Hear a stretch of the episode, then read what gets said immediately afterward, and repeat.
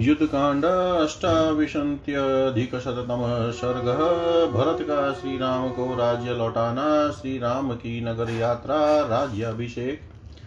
वानरों की विदाई तथा ग्रंथ का महात्म्य।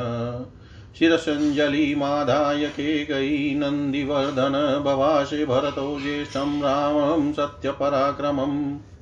पूजिता मामिका माधा दतं राज्यमिदं तद ददामि पुनस्तुभ्यं यथा त्वं ददा मम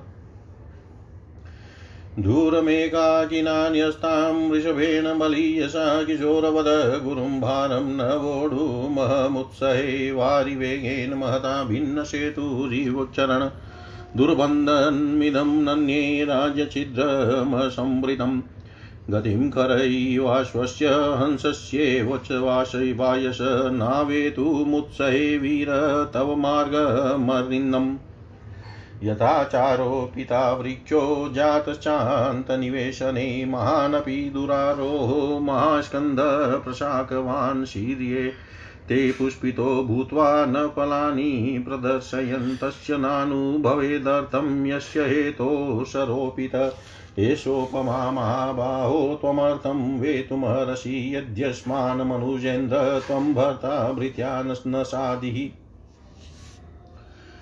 जगदध्याभिषिक्तं त्वामनुपश्यतु राघव प्रतपन्तमिवादित्यं मध्याह्ने दीप्ततेजसां तूर्यसङ्गातनिर्घोषै मधुरे गीतशब्देश्च प्रतिबुद्ध्य स्वशेष्व च यावदावतर्दै चक्रं यावती च वसुन्धरा तावत् त्वमिह लोकस्य स्वामित्वमनुवर्तय। भरतस्य वचः श्रुत्वा राम पर्पुञ्जय तदेति प्रतिजग्राह निशा निशशासा निशसादासने शुभे ततः शत्रुघ्नवचनानि पुनः समश्रुवर्धना शुकहस्ताशु शीघ्राश्च राघवं पर्यवारयन्। पूर्वं तु भरते स्नाते लक्ष्मणे च महाबले सुग्रीवे वानरेन्द्रे च राक्षसेन्द्रे विभीषणे विशोधितर्जटः स्नाति स्नातचित्रमाल्यानुलेपन महाहर्वसनोत्प सनोपेतस्तस्थो तत्र श्रिया ज्वलन् प्रतिकर्म च रामस्य कार्यामाश वीर्यवान् लक्ष्मणस्य च लक्ष्मीवानिक्ष्वाकुकुलवर्धन प्रतिकर्म च सीतायाः सर्वा दशरथस्त्रिय आत्मन्येव तदा चक्र चक्रुमनस्विन्यो मनोहरं ततो वानरपत्नीनां सर्वासामेव शोभनं चकार यत्नात् कौशल्या प्रहेष्टा पुत्रवत्सला ततः शत्रुघ्नवचनात् सुमन्त्रो नाम सारथी योजयित्वाभिचक्राम रथं सर्वाङ्गशोभनम्।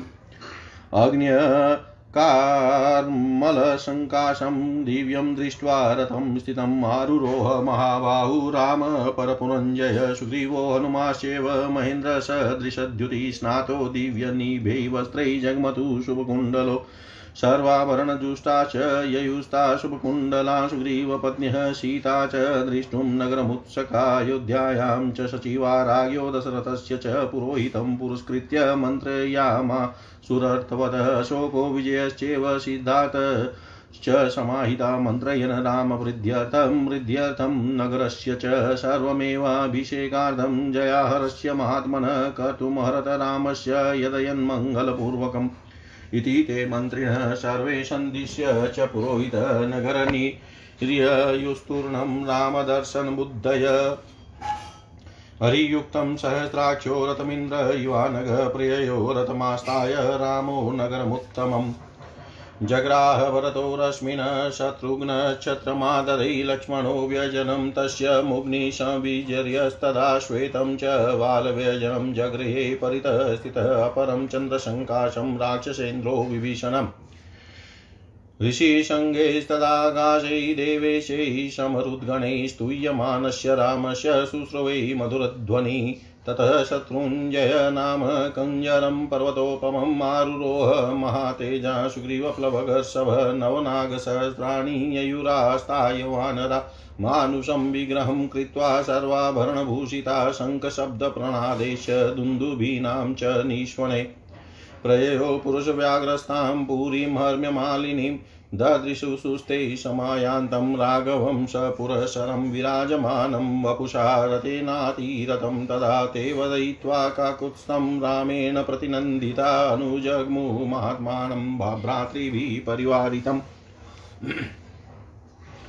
अमात्यै ब्राह्मणैश्चैव तथा प्रगतिभिवृतः श्रिया विरुरुचे रामो नक्षत्रेरिव चन्द्रमास पुरो गामिभिस्तूर्यैस्तालस्वस्तिकपाणिभिः प्रव्यारद्भिमुदिते मङ्गलानि वृतो ययो अक्षतं जातरूपं च गावकन्या स द्विजा नरामोदकहस्ताश्च रामस्य पुरतो ययुसङ्ख्यं च रामं सुग्रीवे प्रभावं चानिलात्मजे वानराणां च ततः कर्म हि च चक्ययत मन्त्रिणां श्रुत्वा च विस्मयं जग्मयु जग्मुरयोध्यापुरवासिन वानराणां च ततः कर्म राक्षसानां च तद्बलं विभीषणस्य संयोगमाचचयत मन्त्रिणां द्युतिमानैतदाख्याय रामो वानरसंयुत हृष्टपुष्टजनाकीर्णमयोध्यां प्रविवेश स ततो हि अभ्युत्रयन पौरा पताकाशगृहे गृहेक्ष्व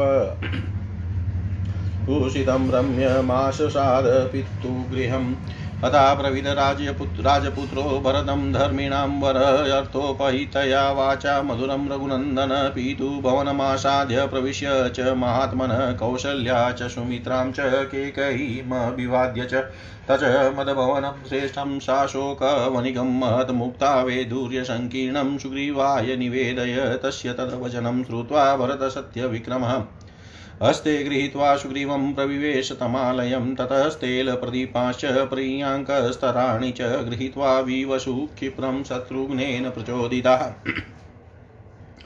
उवाच च महातेजः सुग्रीवं राघवानुज अभिषेकाय रामस्य दूतानाज्ञापय प्रभो सौवर्णान् वानरेन्द्राणां चतुर्णां चतुरो घटान् ददौ क्षिप्रं च स सुग्रीवः सर्वरत्नविभूषितान् तथा प्रत्युषसमये चतुर्णां सागराम्बसां पूर्णगर्डैः प्रतीक्षध्वं तथा कुरुत वानरा एवमुक्ता महात्मानो वानरा वारणोपमा उत्पेतु गगनं शीघ्रं गरुडा इव शीघ्रगा जाम्वाच हनुमाच, वेगदर्शी च वानर, ऋषभश्चेव कलशाञ्जलः पूर्णानतानयन् नदीशतानां पञ्चानां, जलं कुम्भेरुपाहरन् पूर्वात् समुद्रात् कलशं, जलपूर्णमथानयत्, सुषेण सत्त्वसम्पन्न सर्वरत्नविभूषितम् ऋषभो दक्षिणातूर्णं, समुद्राजलमानयत्, रक्तचन्दनकर्पूरैः संवृतं, काञ्चनं घटं गवय, पश्चिमात् तोयजा तोयमाजहार महार्णवादरत्नकुम्भेन महता शीतं मारुतविक्रम उतरा च जलं शीघ्रं गरुडानिलविक्रमः आजहार स धर्मात्मा नीलसर्वगुणान्वितः ततस्तैवानरश्रेष्ठैरानितं प्रेक्ष्य तज्जलम् अभिषेकाय रामस्य शत्रुघ्नः सचिवैः सह पुरोहिताय श्रेष्ठाय शूरदभ्यश्च न्यवेदयत। ततः स प्रीयतो वृद्धो वसिष्ठो ब्राह्मणेशः रामं रत्नमये पीठे शशितं सन्न्यवेशयत् वसिष्ठो वामदेवश्च जाबालीरतकाश्यप कात्यायन सुयज्ञश्च गौतमो विजयस्तथाभ्यसिञ्च नरव्याघ्रं प्रसन्नेन सुगन्धिना सलिलेन सहस्राख्यं वशवो वाशवं यथा। ऋत्विगी ब्राह्मणे पूर्वकन्याभिमन्त्रिभिस्तथा मन्त्रिभिस्तथा योध्यैश्चैवाभ्यसिञ्चते सम्प्रहष्टे शनै गमै सर्वौषधीशैश्चापि देवते नभसि स्थिते चतुर्भिः लोकपाले च सर्वदेवश्च साङ्गते। ब्रह्मणा निर्मितं पूर्वं किरीटं सरत्नशोभितम् अभिषिक्तः पुरा येन मनुस्तं दीप्ततेजसं तस्यान्व वाये राजान्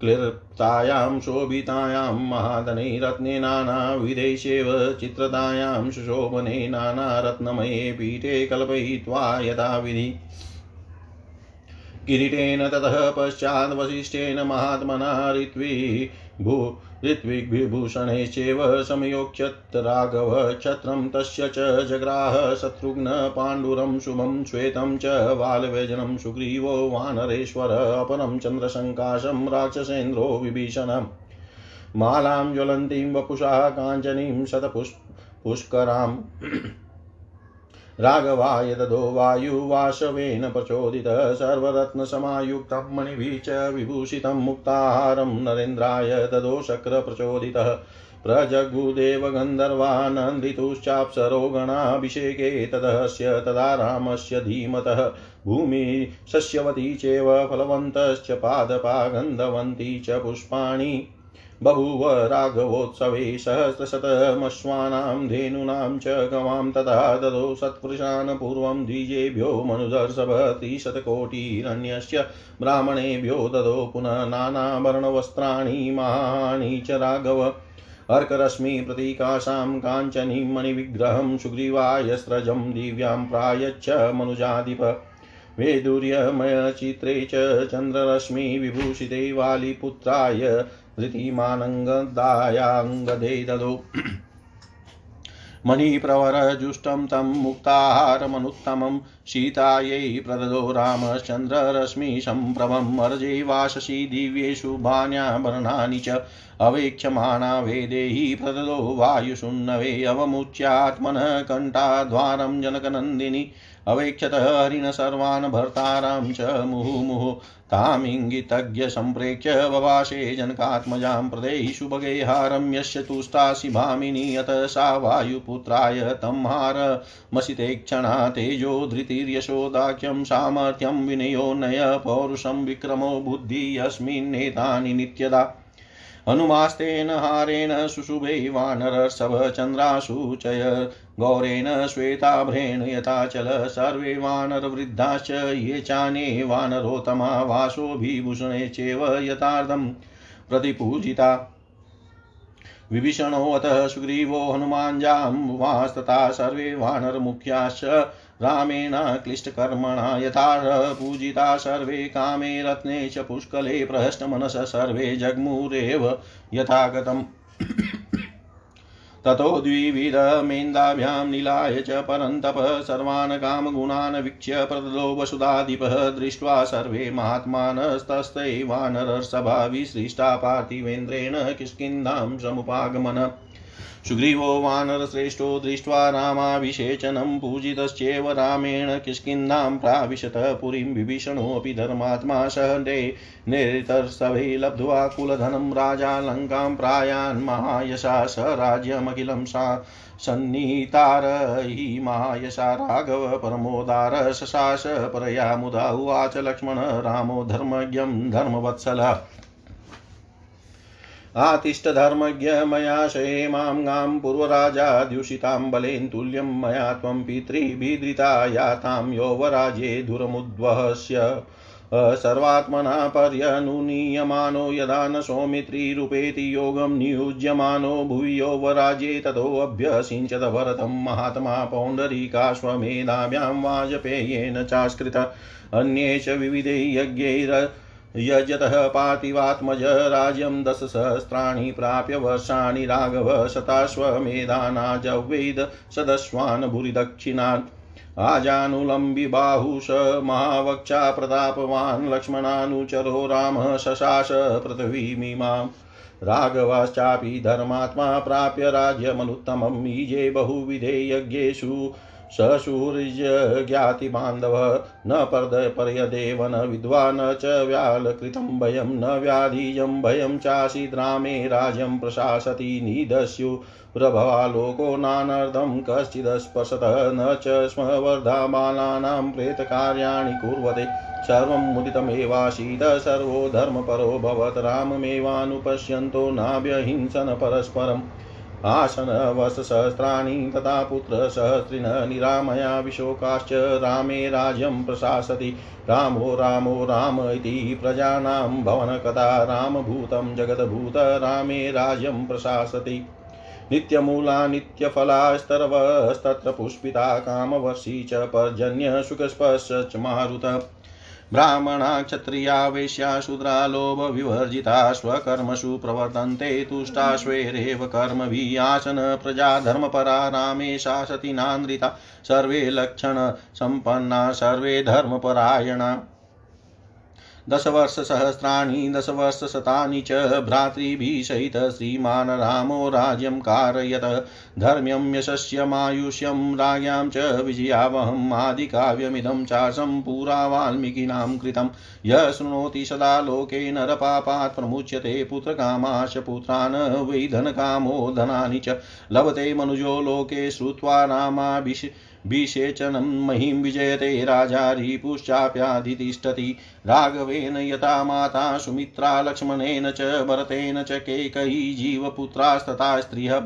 भविष्यन्ति सदानन्दा पुत्रपौत्र समन्विताः श्रुत्वा रामायणमिदं दीर्घम् आयुश्च विन्दति रामस्य विजयं चेमं सर्वं क्लिष्टकर्मण शृणोति य इदं काव्यं पुरा वाल्मीकिना कृतं श्रद्धानोजितक्रोधो दुर्गाण्यति तरत्यशो समागम्यं प्रवासान्ते रमन्ते स बान्धवे शृण्वन्ति य इदं काव्यं पुरा विकिरां कृतम् ते प्रार्थितान् वरान् सर्वान् प्राप्नुवन्ति राघवा श्रवणेन सुराः, सर्वे प्रियन्ते सम्प्रशृण्वताम् विनायकाश्च शाम्यन्ति, गृहे तिष्ठन्ति, यस्य वे विजयेत मही राजा प्रवासी, स्वस्तिमान् भवेत् स्त्रियो रजस्वला, श्रुत्वा पुत्रान् सूयुरनुत्तमान्।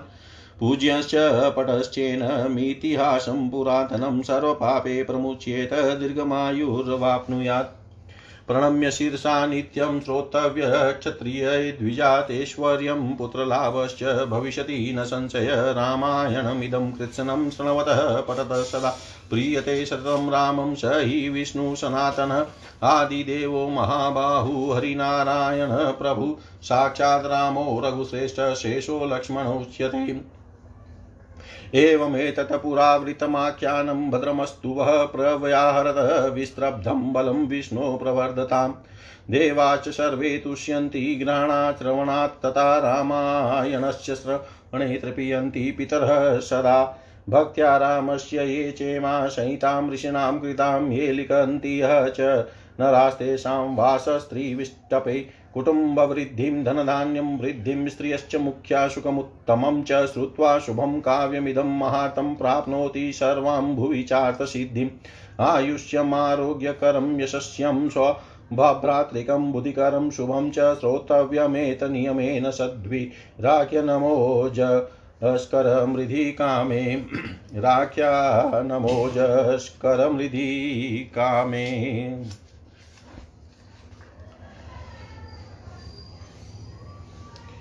तत्पश्चात के कई नंदन भरत ने मस्तक पर अंजलि बाँध कर अपने बड़े भाई सत्य पराक्रमी राम से कहा, आपने मेरी माता का सम्मान किया और यह राज्य मुझे दे दिया। जैसे आपने मुझे दिया, उसी तरह मैं अब फिर आपको वापस दे रहा हूँ। अत्यंत बलवान बैल जिस बोझे को अकेला उठाता है, उसे बछड़ा नहीं उठा सकता। उसी तरह मैं भी इस भारी भार को उठाने में असमर्थ हूँ। जैसे जल के महान वेग से टूटे या फटे हुए बाँध को, जबकि उसके जल का प्रखर प्रवाह बह रहा हो, बांधना अत्यंत कठिन होता है। उसी प्रकार राज्य के खुले हुए छिद्र को ढक पाना मैं अपने लिए असंभव मानता हूँ। शत्रु दमन वीर जैसे गधा घोड़े की और कौवा हंस की गति का अनुसरण नहीं कर सकता। उसी तरह मैं अब आपके मार्ग का रक्षणीय रक्षण रूपी कौशल का अनुकरण नहीं कर सकता। महाबाहो नरेंद्र, जैसे घर के भीतर बगीचे में एक वृक्ष लगाया गया, वह जमा और जमकर बहुत बड़ा हो गया। इतना बड़ा कि उस पर चढ़ना कठिन हो रहा था, उसका तना बहुत बड़ा और मोटा था, तथा उसमें बहुत सी शाखाएँ थी। उस वृक्ष में फूल लगे, किंतु वह अपने फल नहीं दिखा सकता था। इसी दशा में टूटकर धराशाही हो गया। लगाने वालों ने जिन फलों के उद्देश्य से उस वृक्ष को लगाया था उनका अनुभव वे नहीं कर सके यही उपमा उस राज्य के लिए भी हो सकती है, जिसे प्रजा ने अपनी रक्षा के लिए पाल पोष कर बड़ा किया और बड़े होने पर उनकी रक्षा से मुँह मोड़ने लगे इस कथन के तात्पर्य को आप समझे, यदि भरता होकर भी आप हम मृत्यु का भरण पोषण नहीं करेंगे तो आप भी उस निष्पक्ष, निष्फल वृक्ष के समान ही समझे जाएँगे। रघुनंदन, अब तो हमारी यही इच्छा है कि जगत के सब लोग आपका राज्याभिषेक देखे। मध्यान्ह काल के सूर्य की भांति आपका तेज और प्रताप बढ़ता रहे। आप विविध वाद्यों का, मधुर ध्वनि, कांची तथा नुपुरों की झनकार और गीत के मनोहर शब्द सुनकर सोए और जागे। जब तक नक्षत्र मंडल घूमता है और जब तक यह पृथ्वी स्थित है, तब तक आप इस संसार के स्वामी बने रहे। भरत की यह बात सुनकर शत्रु नगरी पर विजय पाने वाले भगवान श्री राम ने तथास्तु कहकर उसे मान लिया और वे एक सुंदर आसन पर विराजमान हुए। फिर शत्रुघ्न की आज्ञा से निपुण नाई बुलाए गए, जिनके हाथ हल्के और तेज चलने वाले थे, उन सबने श्री रघुनाथ जी को घेर लिया। पहले भरत ने स्नान किया, फिर महाबली लक्ष्मण ने, तत्पश्चात वानर राज सुग्रीव और राक्षस राज विभीषण ने भी स्नान किया। तदनंतर जटा का शोधन करके श्री राम ने स्नान किया, फिर विचित्र पुष्पमाला, सुंदर अनुलेपन और बहुमूल्य पिताम्बर धारण करके आभूषणों की शोभा से प्रकाशित होते हुए वे सिंह, सिंहासन पर विराजमान हुए। इक्ष्वाकु कुल की कीर्ति बढ़ाने वाले शोभाशाली पराक्रमी वीर शत्रुघ्न ने श्री राम और लक्ष्मण को श्रृंगार धारण कराया। उस समय राजा दशरथ को दशरथ की सभी मनस्विनी रानियों ने स्वयं अपने हाथों से सीता जी का मनोहर श्रृंगार किया। पुत्र वत्सला कौशल्या ने अत्यंत हर्ष और उत्साह के साथ बड़े यत्न से समस्त वानर पत्नियों का सुंदर श्रृंगार किया। तत्पश्चात शत्रुघ्न जी की आज्ञा से सारथी सुमंत्र जी एक सर्वांग सुंदर रथ जोत कर लेकर आए। अग्नि और सूर्य के समान दीप्यमान उस दिव्य रथ को खड़ा देख शत्रु नगरी पर विजयी पाने वाले महाबल श्री नाम उस पर आरूढ़ हुए। सुग्रीव और हनुमान जी दोनों देवराज इंद्र के समान कांतिमान थे। दोनों के कानों कानों में सुंदर कुंडल शोभा पा रहे थे, वे दोनों ही स्नान करके दिव्य वस्त्रों से विभूषित हो नगर की ओर चले। सुग्रीव की पत्नियाँ और सीता जी समस्त आभूषणों से विभूषित और सुंदर कुंडलों से अलंकृत हो नगर देखने की उत्सुकता से मन में उत्सुकता मन में लिए सवारियों पर चली। अयोध्या में राजा दशरथ के मंत्री पुरोहित वशिष्ठ जी को आगे करके श्री रामचंद्र जी के राज्याभिषेक के विषय में आवश्यक विचार करने लगे। अशोक विजय और सिद्धार्थ ये तीनों मंत्री एकाग्रचित हो श्री रामचंद्र जी के अभ्युदय तथा नगर की समृद्धि के लिए परस्पर मंत्रणा करने लगे। उन्होंने सेवकों से कहा, विजय के योग्य जो महात्मा श्री रामचंद्र जी है, उनके अभिषेक के लिए जो जो आवश्यक कार्य करना है, वह सब मंगल पूर्वक तुम सब लोग करो। इस प्रकार आदेश देकर वे मंत्री और पुरोहित जी राम, रामचंद्र जी के दर्शन के लिए तत्काल नगर से बाहर निकले। जैसे सहस्त्र नेत्रधारी इंद्र हरे रंग के घोड़ों से जुते हुए रथ पर बैठकर यात्रा करते हैं, उसी प्रकार निष्पाप श्री राम एक श्रेष्ठ रथ पर आरूढ़ हो, अपने उत्तम नगर की ओर चले। उस समय भरत ने सारथी बनकर घोड़ों की बागडोर अपने हाथ में ले ली। शत्रुघ्न छत्र लगा रखा था और लक्ष्मण उस समय श्री रामचंद्र जी के मस्तक पर चुवर, चंवर डुला रहे थे। एक और लक्ष्मण थे और दूसरी और राक्षस राज विभीषण खड़े थे। उन्होंने चंद्रमा के समान कांति मान दूसरा श्वेत चंवर हाथ में ले रखा था। उस समय आकाश में खड़े हुए ऋषियों तथा मरुदगणों सहित देवताओं के समुदाय श्री रामचंद्र जी के स्तवन की मधुर ध्वनि सुना रहे थे। तदनंतर महातेजस्वी वानर राज सुग्रीव शत्रुंजय नामक पर्वताकार गजराज पर आरूढ़ हुए। वानर लोग नौ हज़ार हाथियों पर चढ़कर यात्रा कर रहे थे। वे उस समय मानव रूप धारण किए हुए थे और सब प्रकार के आभूषणों से विभूषित थे। पुरुष सिंह श्री राम संग ध्वनि तथा दुंदुम्बियों के गंभीर नाद के साथ प्रसाद मालाओं से अलंकृत अयोध्या पूरी की ओर उपस्थित हुए। अयोध्या वासियों ने अतिरथि श्री रघुनाथ जी को रथ पर बैठकर आते देखा। उनका श्री विग्रह दिव्य कांति से प्रकाशित हो रहा था। और उनके आगे आगे अग्रगामी सैनिकों को जत्था चल रहा था। उन सबने आगे बढ़कर श्री रघुनाथ जी को बधाई दी और श्री राम ने भी बदले में उनका अभिनंदन किया। फिर वे सब पूर्वासी भाइयों से घिरे हुए महात्मा श्री राम के पीछे पीछे चलने लगे। जैसे नक्षत्रों से घिरे हुए चंद्रमा सुशोभित होते हैं, उसी प्रकार मंत्रियों, ब्राह्मणों तथा प्रजाजनों से घिरे हुए श्री रामचंद्र जी अपनी दिव्य कांति से उद्भाषित हो रहे थे। सबसे आगे बाजे वाले थे, वे आनंद मग्न हो तुरही करताल और स्वस्तिक बजाते तथा मांगले गति गीत गाते थे। उन सबके साथ श्री रामचंद्र की, जी की नगर की ओर श्री रामचंद्र जी नगर की ओर बढ़ने लगे। श्री रामचंद्र जी के आगे अक्षत और स्वर्ण से युक्त पात्र गौ ब्राह्मण कन्याएँ तथा हाथ में मिठाई लिए अनेक अनेक मनुष्य चल रहे थे। श्री रामचंद्र जी अपने मंत्रियों से सुग्रीव की मित्रता, हनुमान जी के प्रभाव तथा अन्य वानरों के अद्भुत पराक्रम की चर्चा करते जा रहे थे। वानरों के पुरुषार्थ और राक्षसों के बल की बातें सुनकर अयोध्या वासियों को बड़ा विस्मय हुआ। श्री राम ने विभीषण का मिलन, विभीषण के मिलन का प्रसंग भी अपने मंत्रियों को बताया। यह सब बात बताकर वानरों सहित तेजस्वी श्री राम ने हृष्ट पुष्ट मनुष्यों से भरी हुई अयोध्यापुरी में प्रवेश किया। उस समय पूर्ववासियों ने अपने अपने घर पर लगी हुई पताकाएँ ऊँची कर दी। फिर रामचंद्र जी इक्ष्वाकु वंशी राजाओं के उपयोग में आए हुए पिता के रमणीय भवन में गए। उस समय रघुकुल नंदन राजकुमार श्री राम ने महात्मा पिताजी के भवन में प्रवेश करके माता कौशल्या, सुमित्रा और केकई के चरणों में मस्तक झुकाकर धर्मात्माओं से श्रेष्ठ भरत से अर्धयुक्त मधुरवाणी में कहा भरत में राजो अशोक वाटिका से घिरा हुआ मुक्ता एवं वैदुर्य मणि से मणियों से जटित विशाल भवन है, वह सुग्रीव को दे दो। उनकी आज्ञा सुनकर सत्य पराक्रमी भरत ने सुग्रीव का हाथ पकड़कर उस भवन में प्रवेश किया। फिर शत्रुघ्न जी की आज्ञा से अनेक सेवक उसमें तिल के तेल से जलने वाले बहुत से दीपक, पलंग और बिछोने लेकर शीघ्र ही गए। तत्पश्चात महातेजस्वी भरत ने सुग्रीव से कहा, प्रभो भगवान श्री राम के अभिषेक के निमित्त जल लाने के लिए आप अपने दूतों को आज्ञा दीजिए।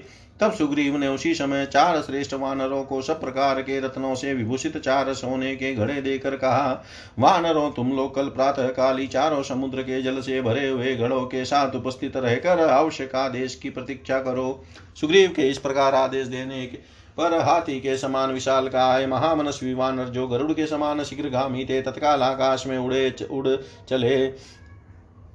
जामवान हनुमान, वेगदर्शी गवय और ऋषभ, ये सभी वानर चारों समुद्रों से और पाँच सौ नदियों से भी सोने के बहुत से कलश भर लाए, जिनके पास वृक्षों की बहुत सी सुंदर सेना है वे शक्तिशाली जामवान संपूर्ण रत्नों से विभूषित स्वर्णमय कलश लेकर गए और उसमें पूर्व समुद्र का जल भर कर ले आए। ऋषभ दक्षिण समुद्र से शीघ्र ही एक सोने का घड़ा भर लाए, वह लाल चंदन और कपूर से ढका हुआ था। वायु के समान वेगशाली गव, एक रत्न निर्मित विशाल कलश के साथ पश्चिम दिशा के महासागर से शीतल जल आए। गरुड़ तथा वायु के समान तीव्र गति से चलने वाले धर्मात्मा सर्वगुण संपन्न पवन पुत्र हनुमान जी उत्तरवर्ती महासागर से शीघ्र जल ले आए।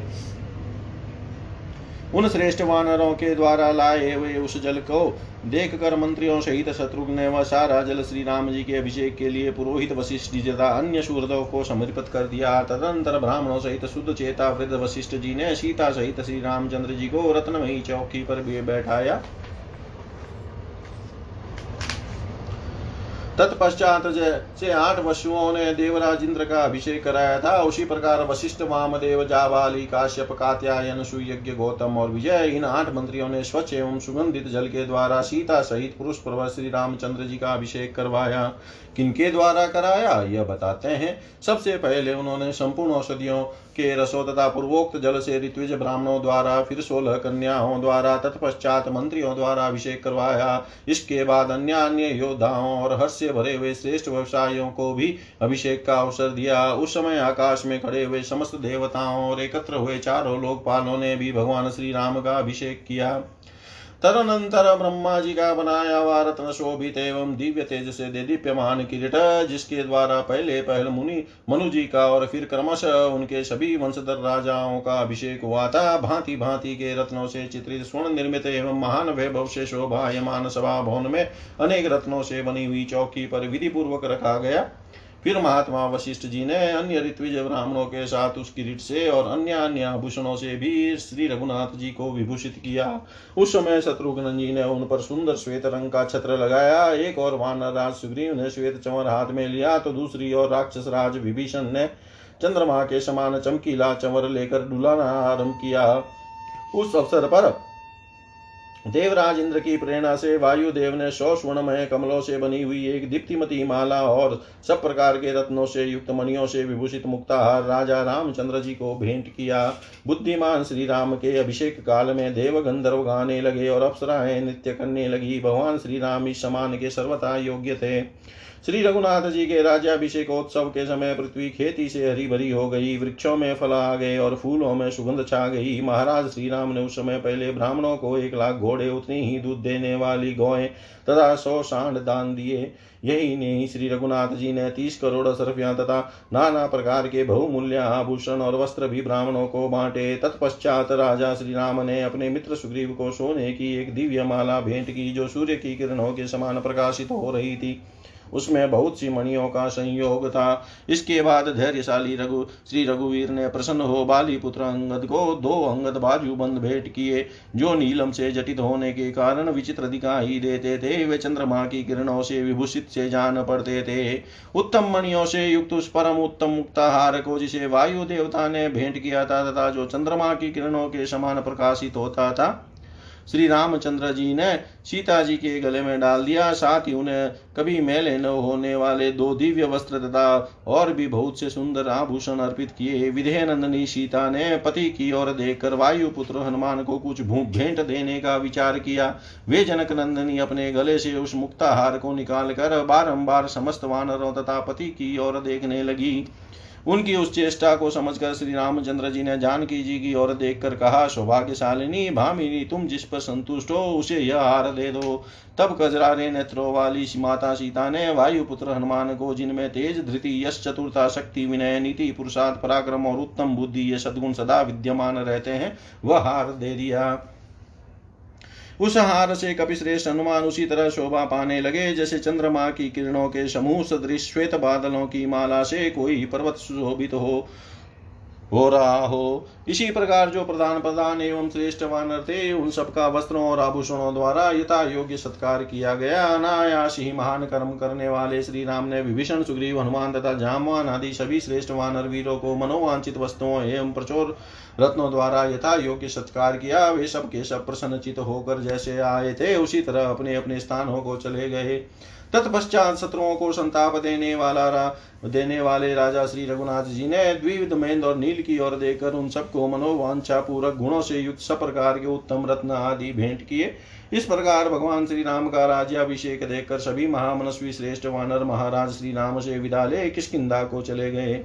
वानर श्रेष्ठ सुग्रीव ने भी श्री राम के राज्याभिषेक का उत्सव देखकर उनसे पूछित हो पुरी में प्रवेश किया। महायशस्वी धर्मात्मा विभीषण भी अपने कुल का वैभव अपना राज्य पाकर अपने साथी श्रेष्ठ निशाचरों के साथ लंकापुरी चले गए।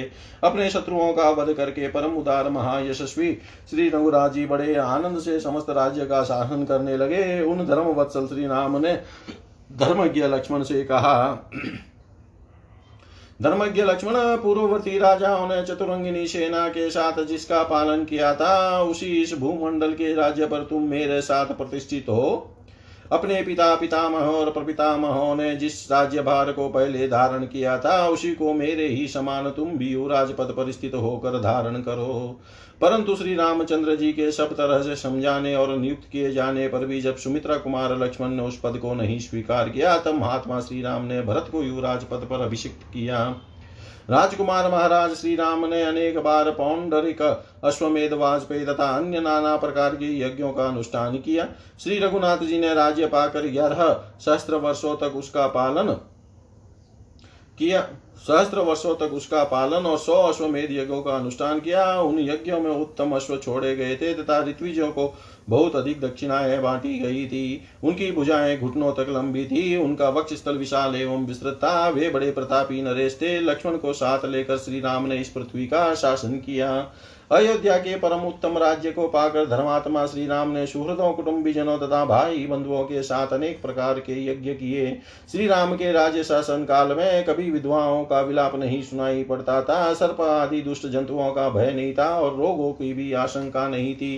संपूर्ण संपूर्ण जगत में कहीं चोरों या लुटोरे का नाम भी नहीं सुना जाता था, कोई भी मनुष्य अनर्थकारी कार्यों में हाथ नहीं डालता था और बुढ़ों के, बूढ़ों को, बालकों के अंत्येष्टि संस्कार नहीं करने पड़ते थे। सब लोग सदा प्रसन्न ही रहते थे, सभी धर्म परायण थे और श्री राम पर ही बारंबार दृष्टि रखते हुए वे कभी एक दूसरे को कष्ट नहीं पहुंचाते थे। श्री राम के राज्य शासन करते समय लोग सहस्त्रों वर्षों तक जीवित रहते थे, सहस्त्र पुत्रों के जनक होते थे और उन्हें किसी प्रकार का रोग या शोक नहीं होता था। श्री राम के राज्य शासन काल में प्रजावर के भीतर केवल राम राम राम की ही चर्चा होती थी। सारा जगत श्री राममय हो रहा था। श्री राम के राज्य में वृक्षों की जड़ें सदा मज़बूत रहती थी। वे वृक्ष सदा फूलों और फलों से लदे रहते थे। मेघ प्रजा की इच्छा और आवश्यकता के अनुसार ही वर्षा करते थे। वायु मंद गति से चलती थी, जिससे उसका स्पर्श सुखद जान पड़ता था।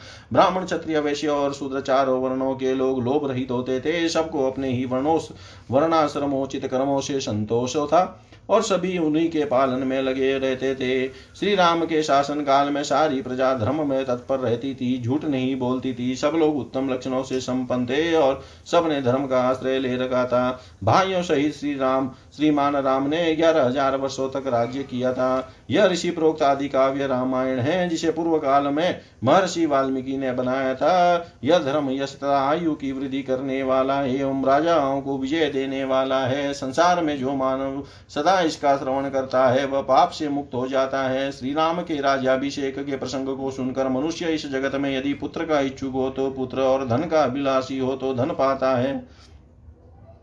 राजा इस काव्य का श्रवण करने से पृथ्वी पर विजय पाता और शत्रुओं को अपने अधीन कर लेता है। जैसे माता कौशल्या श्री राम को, सुमित्रा लक्ष्मण को और के कई भरत को पाकर जीवित पुत्रों की माता कहलाई उसी प्रकार संसार की दूसरी स्त्रियाँ भी शादी काव्य के पाठ और श्रवण से जीवित पुत्रों की जननी सदा आनंद मग्न तथा पुत्र पौत्रों से संपन्न होगी। क्लेश रहित कर्म करने वाले श्री